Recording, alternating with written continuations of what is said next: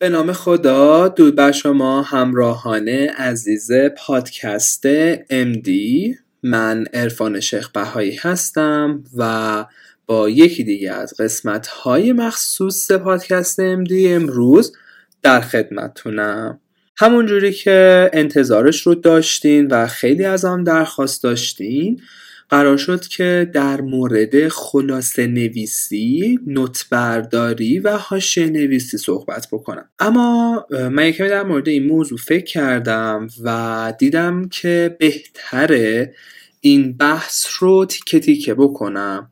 یعنی یه سری توصیه ها برای بچه های علوم پایه یه سری توصیه ها برای بچه های بالین. که حالا این بالین می‌تونه هم فیزیوپات بشه و بعدش هم استیجری. من خودم با خلاصه نویسی خیلی راحت نیستم.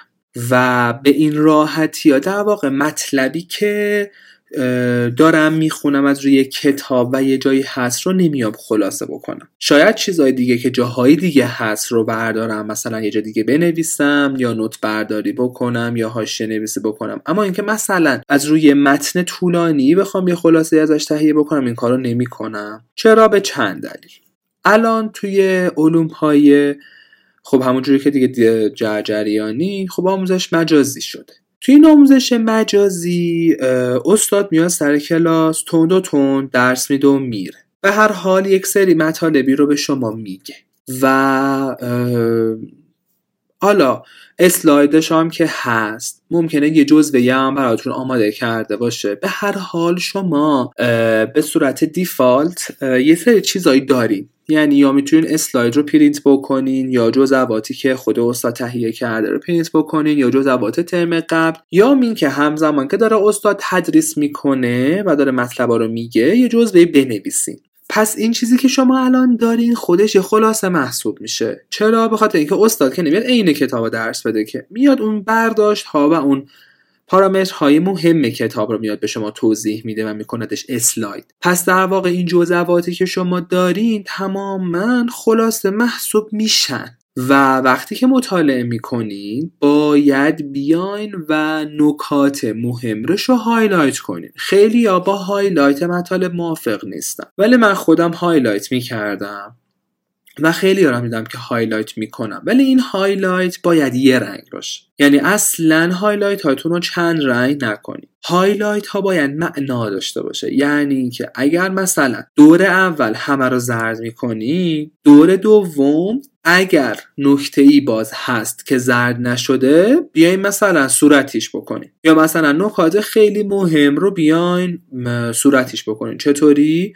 مثلا مارکر زرد رو اگر با مارکر صورت قاطی کنی نارنجی میشه. نکات خیلی خیلی مهمه. می‌تونید مثلا نارنجی بکنید یا نکات خیلی حالا مثلا درجه دو رو بکنینش مثلا همون صورتی نکات درجه یک بشه مثلا زرد. یا هر جور که خودتون می‌دونی. من خودم به صورت به شخصه نکات معمولی و عادی رو صورتی می‌کردم و نکات خیلی مهم و اونایی که دیگه خیلی تا مثلا می‌دونم مهم بوده رو آبی. آبی دفعه اول آبی نمی‌کردم و سعی می‌کنم همه رو صورتی بکنم. اگر احساس می‌کنم جایی خیلی مهمه و مثلا کتاب bold کرده و یا خودشون گفته نکته مهم من آبی می‌کردم. یا اینکه دفعه بعدی رو صورتی ها رو آبی میکشیدم.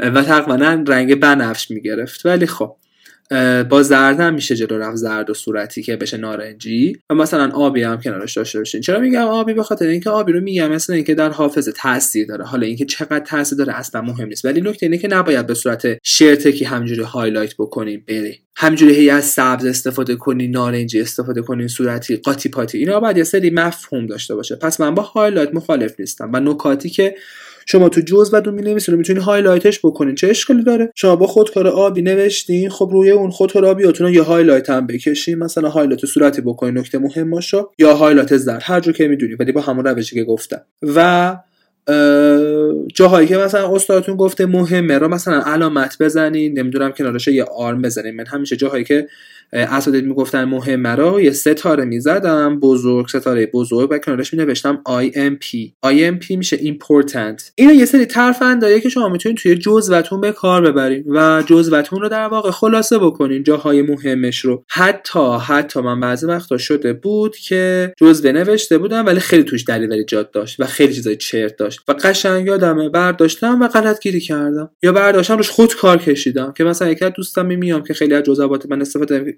استفاده می‌کنم می‌گفت که عرفان تو دیوانه شدی؟ آ چی؟ اینقدر جزوه رو خط خطی می‌کنی غلط گیری کردی؟ گفتم بخاطر که این کاش دلیوری بود. و اصلا مهم نبود و تا الان هیچ وقت سوال نیومده و اصلا ولش کن. و گفت واقعا؟ گفتم خب آره.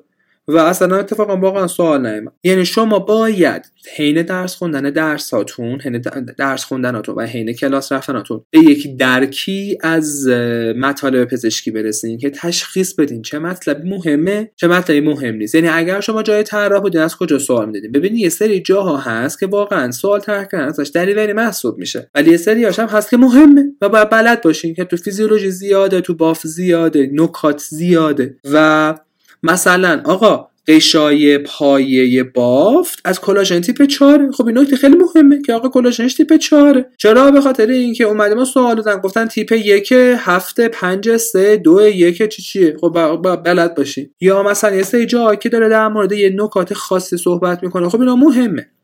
و همونجوری که شما زیست شناسی توی کنکور رو خوندین و ازش استفاده کردین اینجا ما همین کارو بکنین و شما می‌تونین از جزوه خودتون یک خلاصه یک چکیده خیلی خوب در بیارین. چطوری؟ و همین highlight کردم و دیگه نیازی به خلاصه نویسی نیست. و شب امتحان همین جزوه خودتون رو مرور می‌کنین. روز خود امتحان تورق سریع می‌خوایم بزنین. همین highlight ها رو نگاه بکنین. با دوستاتون دور هم دیگه جمع شدین. highlight ها رو از هم دیگه بپرسین. جا خالی بدین. درست و غلطه بدین. پس خود جزوه ای که دارین اینه. یکی از مهارت هایی که شما می‌تونید تمرین بکنید مهارت جزوه نویسی خوبه. من تقریبا سعی کردم که همیشه جزوه خوبی تهیه بکنم. یعنی documentation م خوب باشه.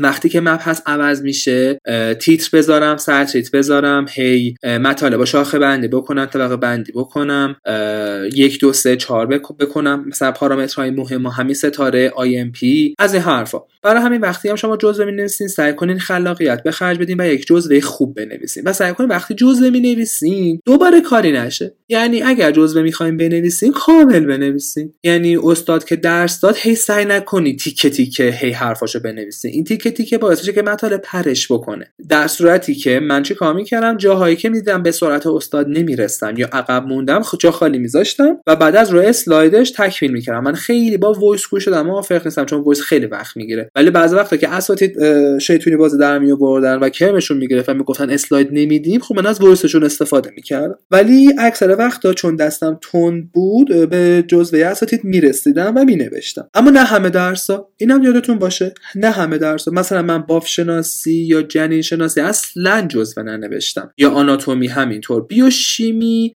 ما جزوه آماده داشتیم. یه خام دکتری بود که توی بیوشیمی من ازشون یاد کردم خانم دکتر خردمند. ایشون زحمت کشیده بود و برای بیوشیمی جزوه تهیه کرده بود و همه رو داشت. و ماشاءالله اساتیدم اینقدر خوب بودن که دقیقا دوباره همون مطالب میمدن می‌گفتن و مو نمی‌زد با جزوه خانم دکتر خردمند. و ما از همون استفاده کردیم. فقط تنها کاری که من کردم این بود که برای راحتی کارم اومدم. و چرخه ها و نکات مهم و جاهایی که آدم تو بیوشیمی فراموش می‌کنه. چرخه ها که سوبسترا ها هست آنزیم ها هست مهار کننده هاشون فعال کننده هاشون اینکه چی روشون اثر می‌ذاره چی تولید میشه. مثلا تو چرخه کربس که کجا NADH تولید میشه کجا اف تولید میشه این حرفا. و از این چیزا مثلا کجا NADPH تولید میشه اسم آنزیم ها محلی که مهمه برای بیماری ها رو خلاصه نویسی کرده بودم و همچنان هم اتفاقا دارمشون و استفاده کردم. مثلا چرخه لیپی چرخه کربس گلیکولیز جدا چرخه اوره. و مثلا اومده بودم ornithine transcarbamylase OTC رو مثلا گذاشته بودم دایره دادم آقا این بیماری اینو میده.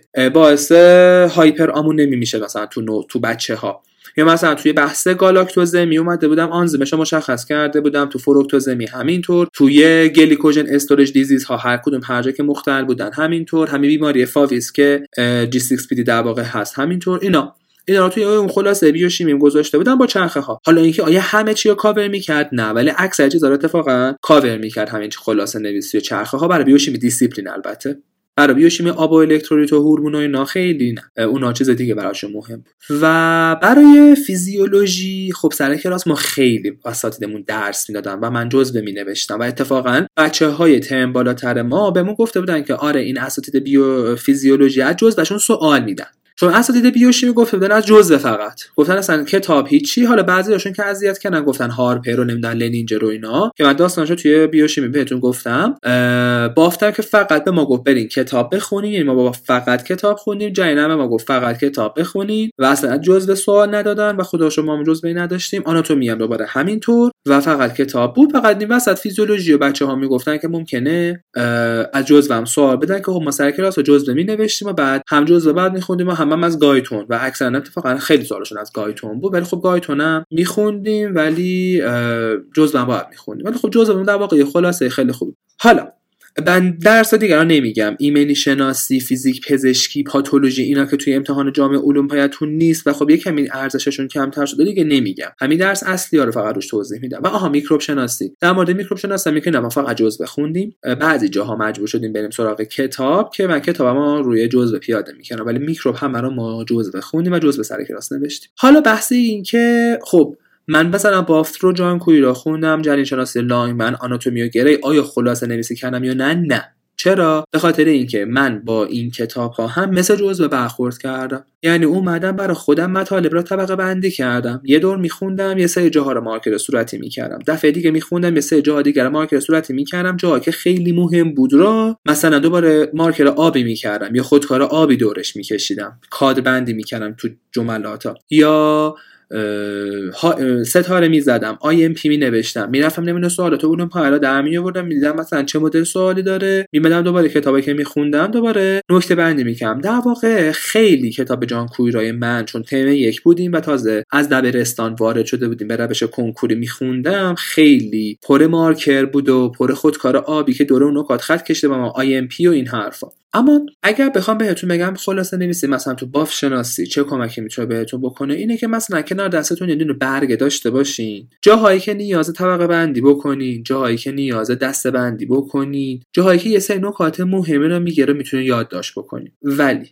اگر اهل خلاصه نویسی نیستین نیاز به خلاصه کردن نیست. همین مارکرها رو انجام بدین و بعد یادتون نره درس ها رو هی مرور بکنین و بخونین اوکیه. حالا برای باف شناسی و جنین شناسی که درس های خیلی با اهمیتی نیستن و برابر آناتومی و فیزیولوژی میگم. من روش مطالعه رو توی پادکست های مربوط بهشون گفتم. آناتومی رو و فیزیولوژی رو به همون روشی که گفتم بخونین و مثلا آخر هفته مرور بکنین کافیه. نیاز به خلاصه نویسیه نمی‌دونم خفنی نداره. چون خلاصه نویسی وقت می‌بره. من بیشتر پیشنهادم چیه؟ بیشتر حاشیه نویسیه. یعنی مثلا توی مطلبی هست اومده چند تا نکته کنار هم دیگه آورده. می‌تونین طبقه بندی بکنین خب طبقه بندی بکنین مثلا معده. تو باف شناسی معده خب معده یه عالم سلول داره. هر کدوم از سلول ها عمل کرد و کار خاص خودشونو دارن. خب شما می‌تونین بیاین اینا یه دونه حاشیه بالای شکلی که توی جان کویرا هست بکشین میگین آقا کریپتای معده سلول هاش مثلا چطوریه؟ کریپت معده رو مثلا تقسیمش می‌کنن به سطحی عمقی سطحیش مثلا سلول هاش principal ن و سلول های چه می‌دونم ترشح کننده بیکربنات عمقیمون مثلا chief cell ا هستن سلول های parietal هست و مثلا بعد یه سری خلاصه بنویسین آقا سلول های parietal کجاهای معده است سلول های chief کجاهای معده‌ن سلول های ترشح کننده بیکربنات کجای معده است عملکردش هم یه دو تا نکته بنویسین. تموم. همین.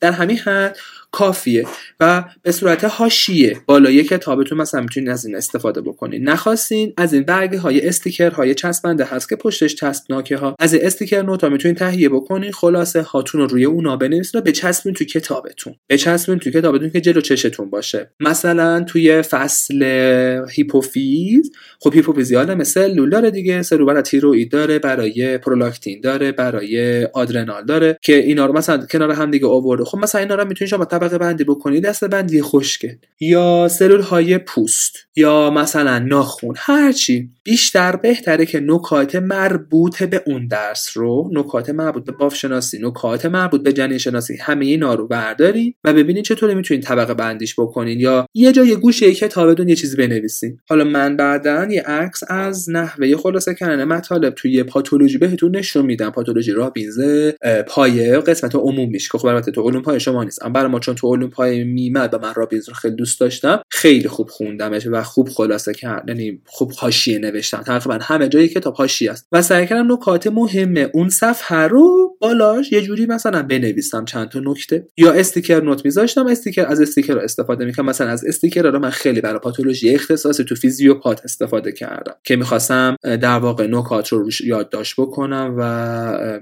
مثلا ترکیب بکنم.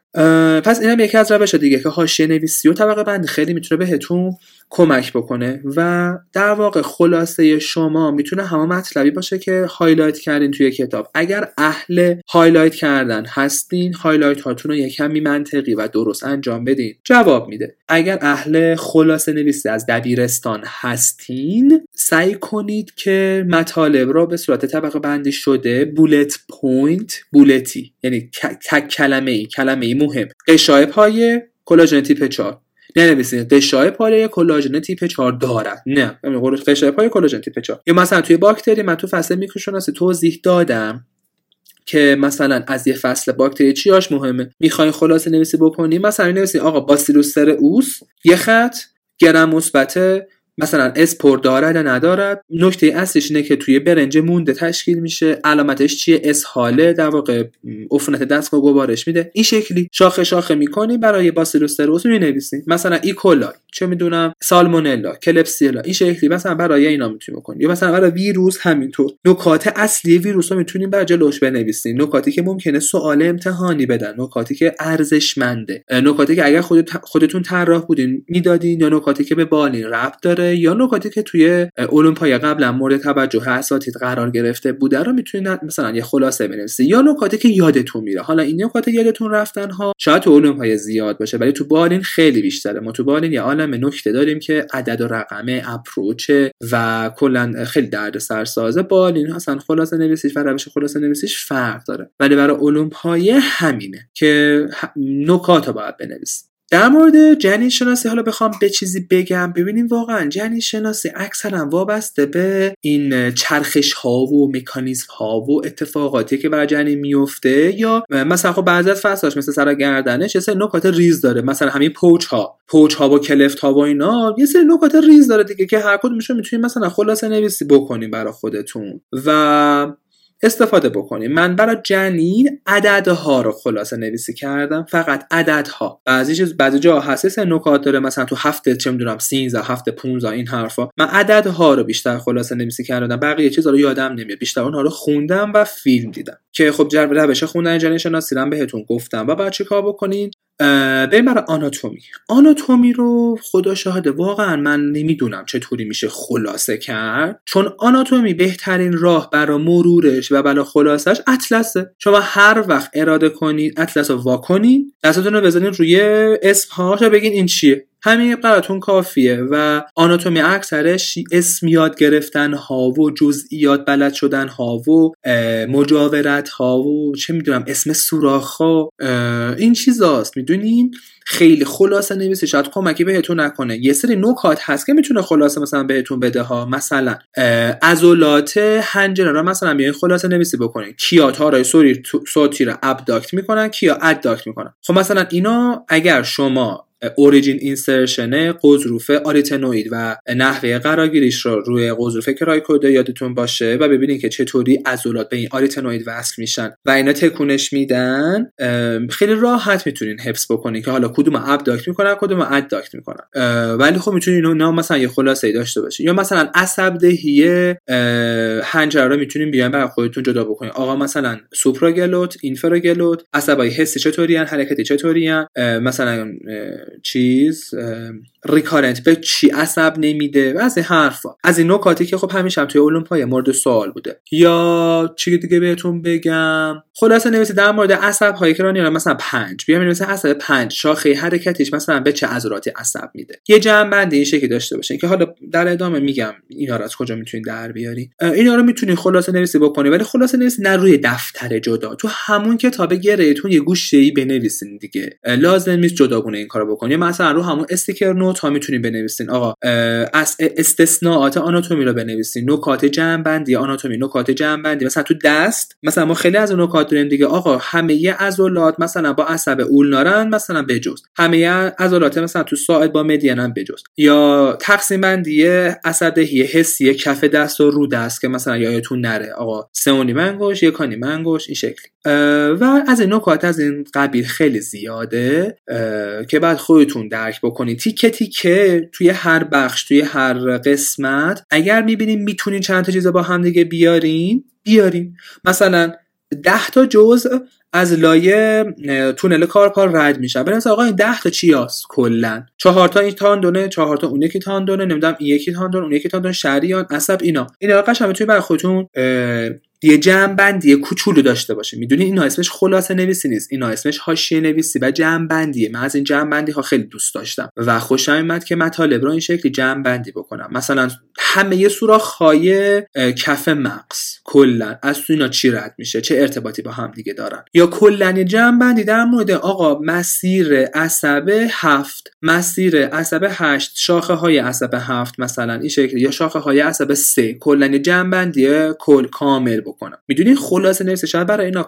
نشه چیزی راهکاری نداره. ولی خودتون می‌تونید برای خودتون به جمع بندی بکنید توی نورو آناتومی هم باز مثلا همینطور جمعبندی های این می شکلی می‌تونید داشته باشین. کلا آقا راه های ورودی و خروجی مخچه خب البته اینا رو تو استنم نوشته. اینا رو می‌تونید اونجا بخونید. و یکم باید خلاقیت به خرج بدین دیگه. لازم نیست کل کتاب خلاصه بکنید. بیشتر نکاتی که مهمن کاربرد داره و یادتون میره و سوال خیز بوده و حالت طبقه بندی شده و جمع بندی شده. می‌تونید یه جا پکیجش بکنید در بیارید. در مورد فیزیولوژی بخوام بگم خلاصه نویسی و این حرفا واقعا توصیه ندارم چون من برای فیزیولوژی خلاصه کاملی نداشتم. ما همیشه جزوه داشتیم با کتاب. و شب امتحانم همون کتابا میخوندیم که خب در واقع نکاتش highlight شده بود و از اون طرفم جزوه برای داشتیم که خب نکاتش باز highlight شده بود. اما یادمه که مثلا من تو گایتونم هم باز حاشیه نویسی داشتم استیکرم میچسبوندم. یعنی مطالب رو وقتی میخوندم سعی می‌کردم بفهمم. و اگر می‌دیدم میشه جایی رو مثلا جمع بندی کرد خلاصه نویسی کرد طبقه بندی کرد که خیلی خوشگل بشه شکیل بشه یه گوشه هایی می نوشتم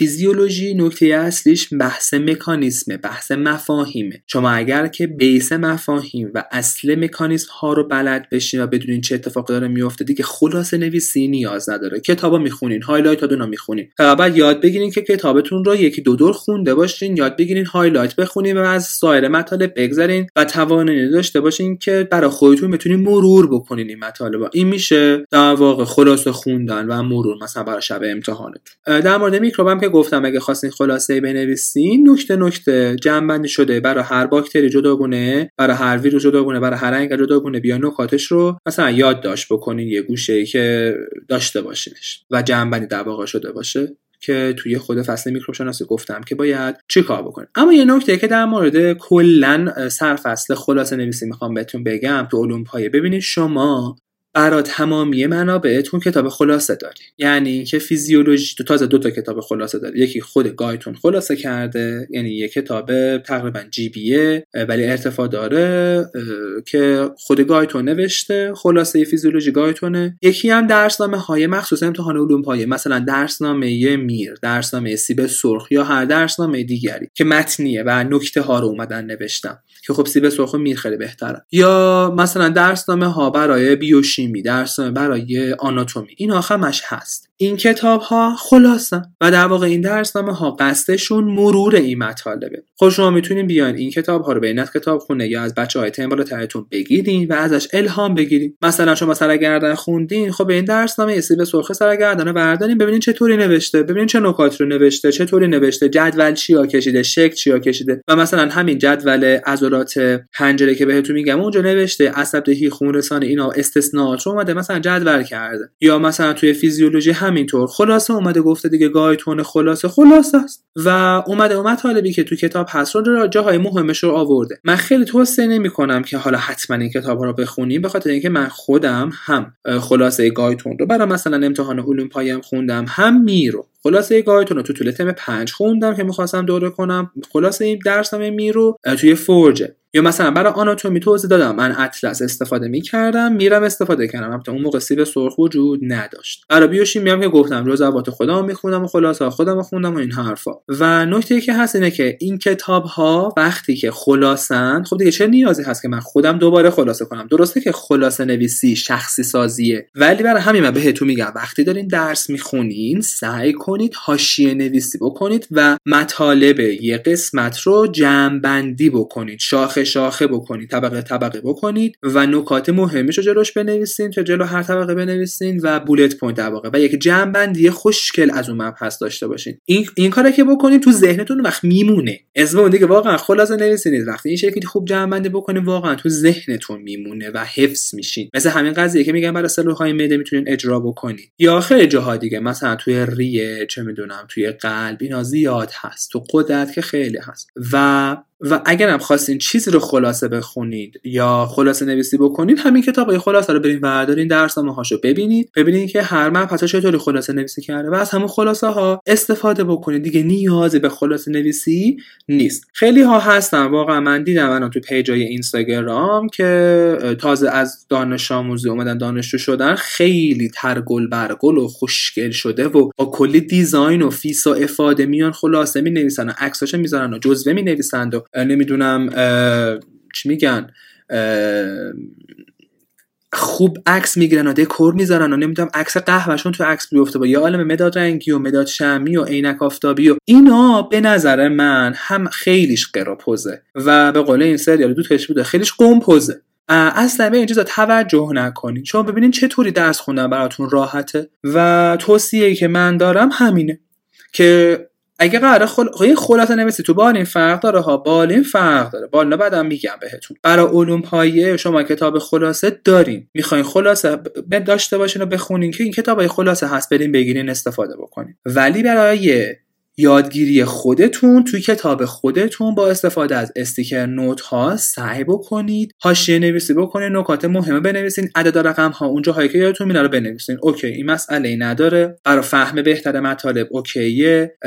برای جمع بندی مطالب okay ه. highlight هم که بهتون گفتم حاشیه نویسیدم که گفتم جزوه نویسیدم گفتم چطوری بعد جزوه بنویسین و جزوهتون رو highlight کنین. خیلی دوباره همین. لازم نیست این جزواتی که می نویسین پر از قر و فر باشه با انواع خودکارها و نمی‌دونم شکل بکشین و این حرفا. نه بابا یه جزوه می‌خوایم بنویسین دیگه. سر تیتر داشته باشه تیتر داشته باشه ستاره بزنین یک دو سه بکنین طبقه بندی بکنین A B C D بکنین که مطالب گم و گور نشن و دسته بندی شده خوب باشه تو ذهنتون خوب طبقه بندی بشه و جایی که استاد میگه مهمه مهم بزنید. وقتی خودتون می‌خونین highlight بکنید. اگر جزوتون جا داره مطالب مثلا نکات رو مثلا یه جاش بنویسید. نکاتی که از تو کتابتون مثلا هست رو من نمی‌کنم. از کتاب بیارین تو جزوه توصیه می‌کنم از جزوه برین تو کتاب. چون کتاب اصله ولی خب مثلا میگم برای میکروب شناسی من مثلا کتابا می‌خونی وارد جزوه می‌کردم. چون که قرار نبود کتاب خیلی مورد reference قرار بگیره چون کتاب همون جزوهمون بود در واقع.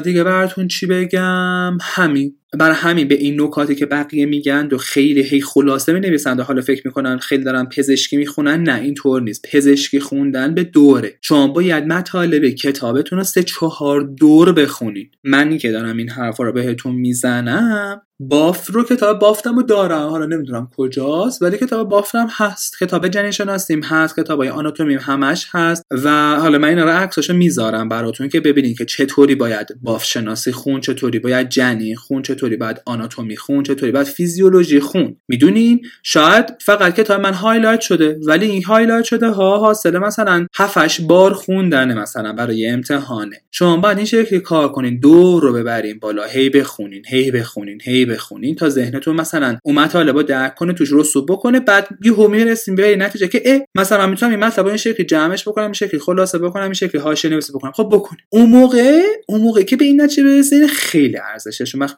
بیشتره تا اینکه همون موقع که دوره اولتون نمی‌خواین خلاصه نویسی بکنین. کسی با دوره اول خوندن نمی‌تونه خلاصه نویسی بکنه. این شکلی خیلی سخته و باید واقعا به مطالب تسلط داشته باشین که بتونین این مدلی خلاصه بکنین که با دوره اول بشه مثلا یه مطلب رو خلاصه کرد. این از بحث خلاصه نویسی و حاشیه نویسی و جزء نویسی و نکته برداری و این حرفا. سعی کردم که حالا تجربیاتی که خودم داشتم و اتفاقاتی که افتاد رو در اختیارتون قرار بدم جالبه من همیشه برای قسمت های پادکست در واقع متن از قبل آماده می‌کنم. ولی این دفعه تصمیم گرفتم که خیلی به صورت فل بداهه و به صورت داستان وار براتون حرف بزنم از اتفاقاتی که برای خودم افتاده و تجربیات خودم و در واقع متنی جلو نیست. همجوری.